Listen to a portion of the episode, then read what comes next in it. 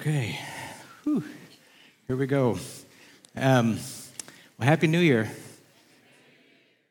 I am honored to be here giving my testimony tonight and sharing how God has blessed me. And um, just want to say to Steve Murphy, it only took you six years to get me up here, so that's not too bad. I am a servant of Jesus, and I struggle with. with some nerves, but let me get that going. Okay, here we go. I'm a servant of Jesus who struggles with depression and people pleasing. My name is Dan. Thank you. But those struggles are just symptoms of my real struggle. I didn't understand my purpose.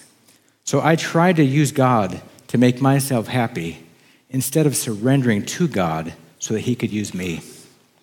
Without purpose, my problems felt overwhelming. My successes felt shallow, and life felt empty. My parents accepted Jesus into their hearts as young adults before I was born, and He radically transformed their lives. After that, they were committed to living for Jesus and telling others the good news. We had prayer meetings in our home. The grown ups would talk, pray, and sing songs around a guitar. Many people accepted Jesus into their hearts. Us kids would wander in and out all evening.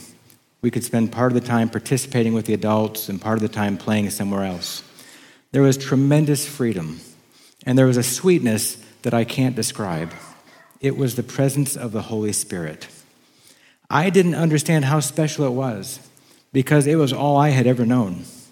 And I know that my memory is through the lens of a child and that life wasn't perfect.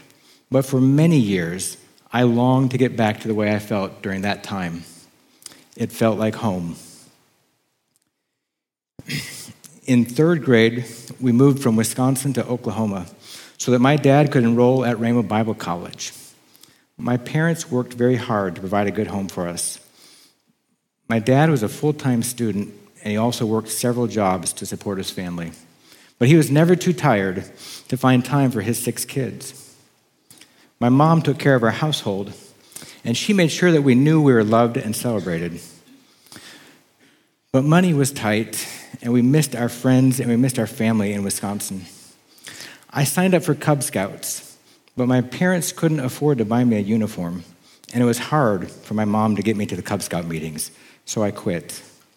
I didn't enjoy it anyway, because I didn't like being the new kid. I don't consider that story to be some major hardship that I had to face, but it's a good snapshot of how I began to view my life. I made it my purpose to avoid causing trouble and to fit in. If a person asked me what I wanted, I couldn't tell them because I didn't know. I was playing a role. I tried to determine what they wanted to hear or what would cause the least trouble or what would look acceptable. Now, don't get me wrong. I had a lot of good times too and special moments with my family and my friends. I'm very thankful for my family, and I'm blessed to be part of it. But I decided that I would never be happy in Oklahoma. I would simply endure it. I would live again when we moved back to Wisconsin, where everything was perfect, or so I thought. I was also introduced to legalism. Legalism is a soul crushing approach to faith where you focus more on the rules and less on knowing Jesus. One time, me and my friend sat down during the singing part of church, and someone scolded us and said, If Jesus could hang on a cross for six hours for you boys, I think you can stand for a few minutes and sing for him. I didn't question things like that. I just felt guilty, and I stood during the singing part from then on. People boasted about how much time they spent reading their Bibles and praying. I felt guilty when I didn't pray or read my Bible. Some people turned faith into a personal accomplishment and said that God answered their prayers because their faith was strong. I didn't always see results when I prayed, so I felt guilty about my lack of faith. The freedom that I had known was being replaced with rules. By the time I got to high school, I no longer expected that my family would, would move back to Wisconsin. I went to Edison High School right here in Tulsa. I started to become more engaged. but I still focused on fitting in more than living a genuine life or setting goals. For example, I played baseball, but I didn't try to get better at it. I didn't try to make the varsity team. I was just happy to be part of a team. So I played a limited role on the junior varsity team until I basically aged out of that. And I played trumpet in the band, but I didn't work on trying to become a good trumpet player. And then I quit because I decided that being in the band wouldn't help me look cool. Yeah. I didn't go to parties and I didn't drink because I was a Christian. I thought that this meant that I would never fit in, and this became a self fulfilling prophecy because I limited my interactions with my classmates. I started going to a church called Evangelistic Temple. Today, that church is called Spirit Life Church. My social life revolved around my youth group, and I'm thankful for my youth group. They are still some of my best friends to this day. Our church sang a song with the words, The reason I live is to worship you. And I wrestled with that. I knew that that should be true, but the reason I worshiped was because I had a contract with God. I would worship Him, and He would give me a good life so I could be happy. This is what I thought faith was. After high school, I went to a Christian college near Chicago called Wheaton College, and I loved it at Wheaton College. Nearly all my classmates were sincere, committed Christians. They shared my values, they shared my interests, and they shared my beliefs. I felt free to be myself. It felt like home. But I didn't plan for life after college. I didn't have any aspirations. On a whim, I applied to law school. The University of Tulsa offered me a scholarship that covered most of my tuition. I thought, I might as well get a law degree while I figure out what I want to do with my life.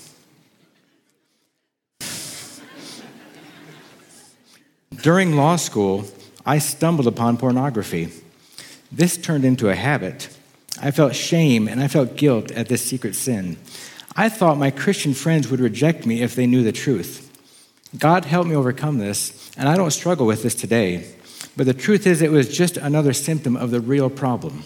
You see, sin is an illegitimate response to a legitimate need. And just saying no to sin did not address my need. I needed to say yes to something better. I needed a purpose.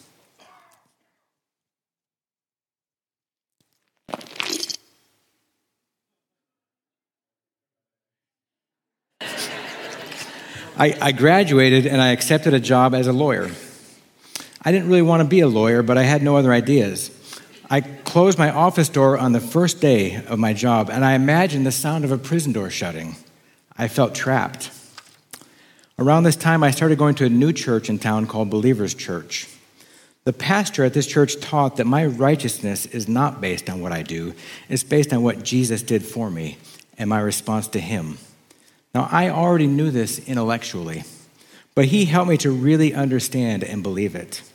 This message of grace poured life into my soul, but I still lacked a greater purpose than trying to be happy.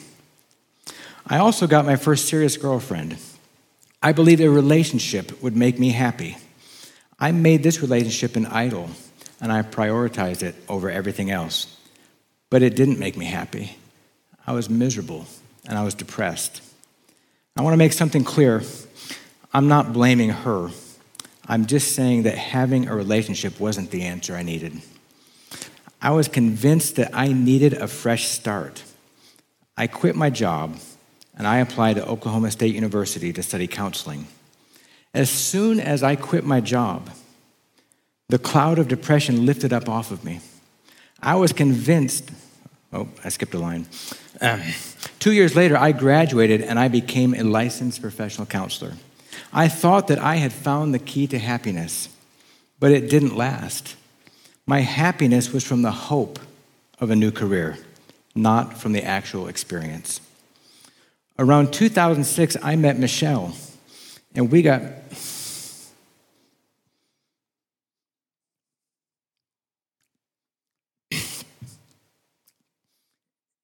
we got married in 2008.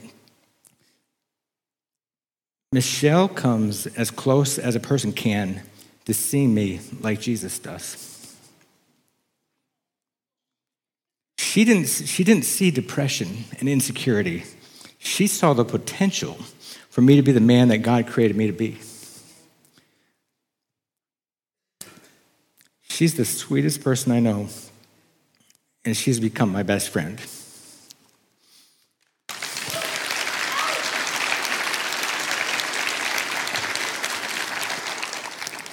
Thank you. But Michelle and I were unable to have children.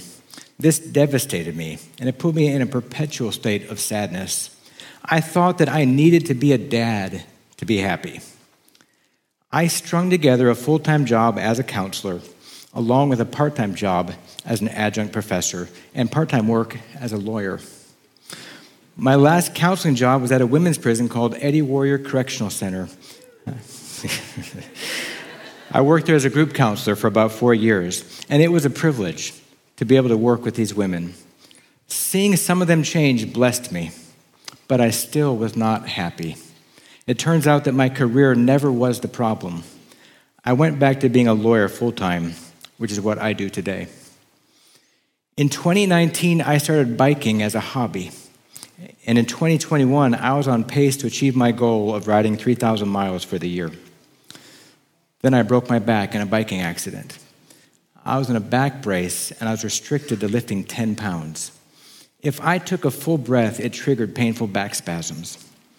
When my doctor cleared me to ride again, I could only go a few miles at a slow speed. In fact, I still haven't fully recovered from this injury. This was physically and emotionally painful. Everything that made me happy eventually disappointed me. In some ways, I have always been a positive person. I always believed that I would be happy one day, and I believed that happiness was always just around the corner. I would say, I'll be happy when we move back to Wisconsin, or after I graduate, or after I overcome this sin, or after I find the right career, or after I get married, or after I have kids. But now I had no milestones to look to for hope, so I lost hope. I decided that the best I could do was continue to meet life's responsibilities while trying to enjoy little pockets of fun where I could find them. Things like a vacation, a home improvement project, or my favorite team in the playoffs. And this is how I would live out my days until I died. As Solomon said in Ecclesiastes, it was all meaningless. I believed in God, but I was responding to life's challenges as if God didn't exist. If I couldn't fix a problem, it would stay broken. If you prayed for me, I appreciated that you cared, but I didn't expect your prayers to change things. I genuinely believed in the power of God to change a life, just not mine. I was already a Christian. In December of 2021, I joined a step study. When I started, God showed me something. I've been rappelling one time in my life. This is basically where you tie yourself to a rope at the top of a cliff, and then you go over the edge and you scale down the cliff for fun. The scariest part was falling backwards off the edge. I wanted to make sure that I could catch myself if the rope failed. But that's impossible because you can't fall off a cliff and not fall off a cliff at the same time.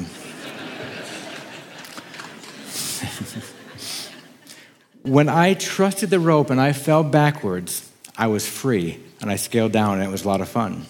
Spiritually, I had the same problem. I wanted to trust God, but make sure I could catch myself if He failed. I shared with the men in my group that I was desperately unhappy, and they prayed for me.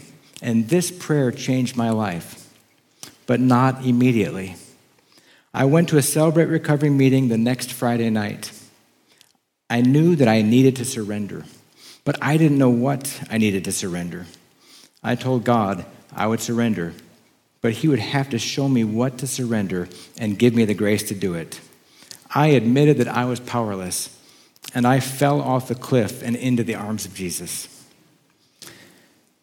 Around this time, my church began a series on Rick Warren's book, The Purpose Driven Life. I continued meeting with my step study brothers and my sponsor, while Michelle and I devoted ourselves to going through this book. Each evening, we read the chapter together, and then we discussed it and prayed together.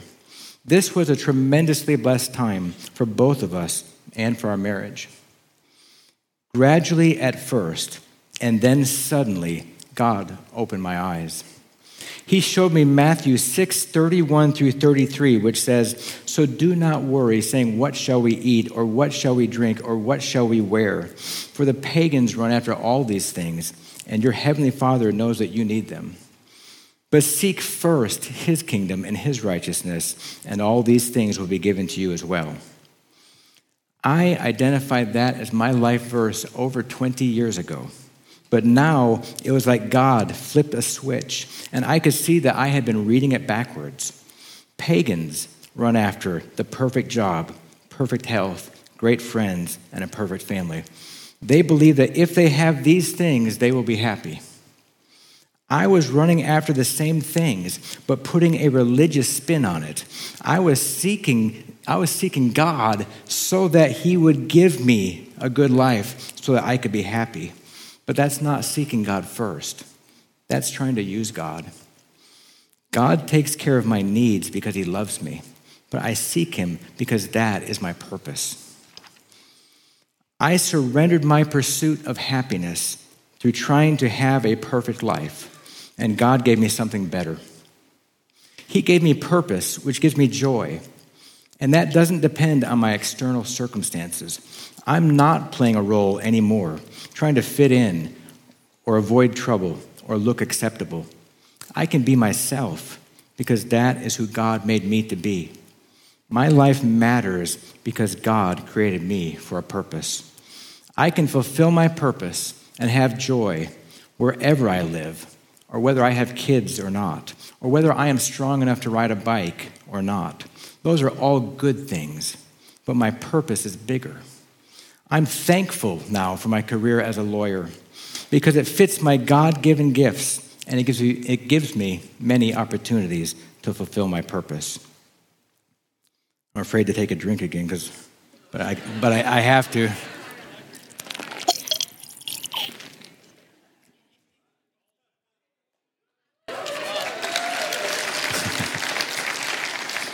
Thank you.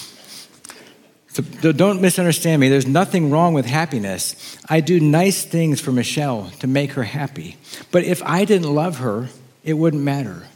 God does the same thing for me. He gives me good things and He delights in my happiness. But the happiness that comes from knowing that God loves me is what really matters. Now, this part right here is really good. I want you to pay attention. God took my greatest weakness and he turned it into a strength. In 2 Corinthians 12, verses 9 and 10, the Bible says that God's power is made perfect in our weakness, so that where we are weak, through God's grace, we are strong. Depression used to lead me to hopelessness, but now it restores my hope because it leads me to Jesus. When I get depressed, it's a signal to me that I'm getting distracted from my purpose. This brings my focus back to God and His purpose for me, and it renews my joy. The devil tried to destroy my life with depression, but God uses it as a beacon to draw me back to Him. Yeah, that's good. You can clap.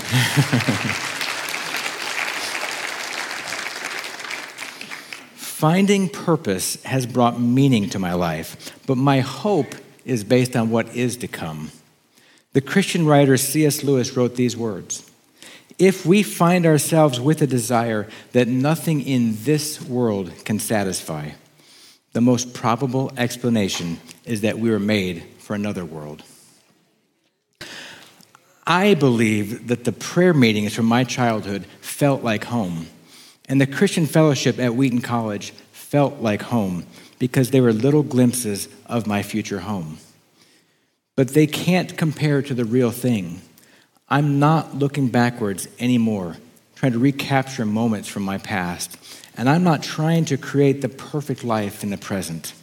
I'm looking forward to the day when I will finally be home. But until that day, by God's grace, I will run with endurance the race set out for me while I fix my eyes on Jesus, the founder and perfecter of my faith.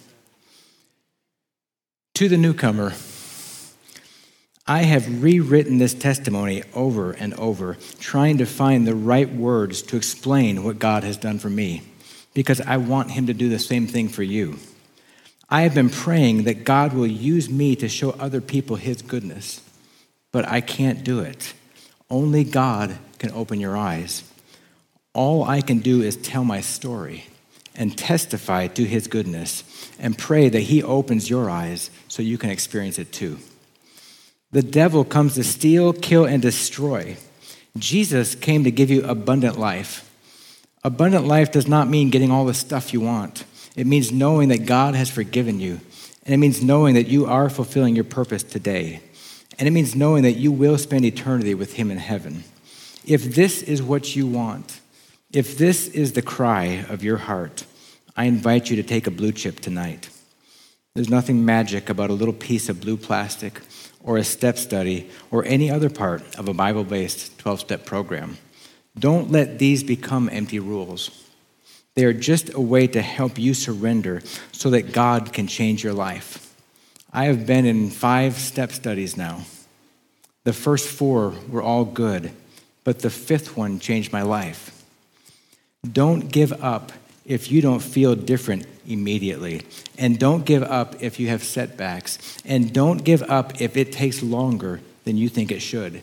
God's grace is sufficient for you. Just keep coming back.